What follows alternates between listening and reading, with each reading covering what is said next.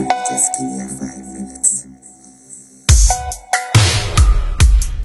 はようございます。落書きの苦労でございます。今会社に向かって車を走らせているところでございますけども5分ほどお付き合いいただきたいです。えーまたラジオでニュースを聞いておりましたら例のコロナ禍の中での緊急給付金4 463世帯に10万円ずつ振り込むはずのやつが手違いで1世帯にまとめて4630万円振り込まれてしまったという事件。でそれを受け取ったのがなんかそその、まあ、山口県阿武市阿武市じゃない阿武町か、うん、っていうところにその仮想化状態をなんとか解消するために県外からやってきた24歳の男性のもとに間違って振り込まれてしまったものを、まあ、そのままその彼はその町に返さずに持ち逃げしちゃったっていう事件ですよね。で、まあ当然山口県その阿武町の方も返金をしてくれないっていうことに対して、まあ訴訟を起こしたみたいなようなニュースが出てますけども、でもまあ、24歳の若さでは、その4630万円っていうお金の重さの方がやっぱ勝っちゃうのかなっていう。よくそういうさ、大金が急に振り込まれてきたりすると、魔が差すことってあるじゃない私だってね、今もう会社の資金繰りとかがね、もうひいこらひいこらですからね、まあそんなん、大金がいきなりわって振り込まれてきたら、うおっなんかもう心のどっかにワホーってなんか、花びらが大量に舞い散るようなね、なんかそういうイメージが湧いてきちゃいますけど、まあでも、分かってはいますよ。当然、ちゃんとした社会人のつもりでおりますんで、返還しないとそれで困る人が一体どれだけたくさんいるのか、かつ自分自身にどっかしらの形で罪を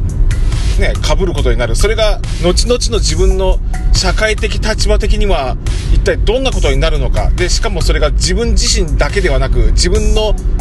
身内だったりとか、ね、人間関係でどれだけの周りの人に迷惑をかけることになるのかっていうことが、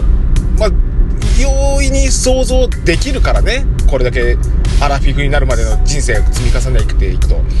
だから、当然、そんな大金が振り込まれてきたら、あ、これはやばいやつだっていうのは、即、その次の瞬間に分かりますよ。で、もう、そうそう草と町に返しますよね、そりゃ。ただ、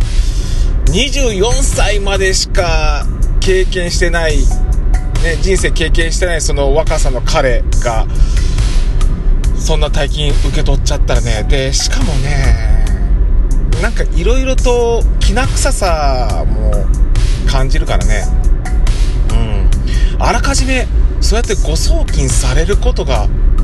分かってたんじゃないかななんていうふうに想像しちゃったりしてね。実はそれはなんかこう、うん、その街のその内部にいる人とグル組んでやってたことなんか詐欺事件的な要素。で結局その24歳のその男性は実はその中のトカゲの尻尾切りにされてる立場の人間なんじゃないかななんていう風に想像しちゃうんですよ。だから彼をあらかじめその彼の口座にわざと振り込まれるように仕組まれている裏の人間がいて彼は脅されてそれを受け取って別口座に送金して逃げたということになってるんじゃないかななんていう風に想像するのはなんかヤクザ漫画の見過ぎですかね。なんか笑い事じゃないんですけども。てなね。まあほら日本全国でもさかつてそのコロナ禍の中でのま緊急のなんか10万円給付ってありましたよね。私も受け取りましたけども、あれでもさ、やっぱ日本全国で一気にそうやって給付したことによって、様々なと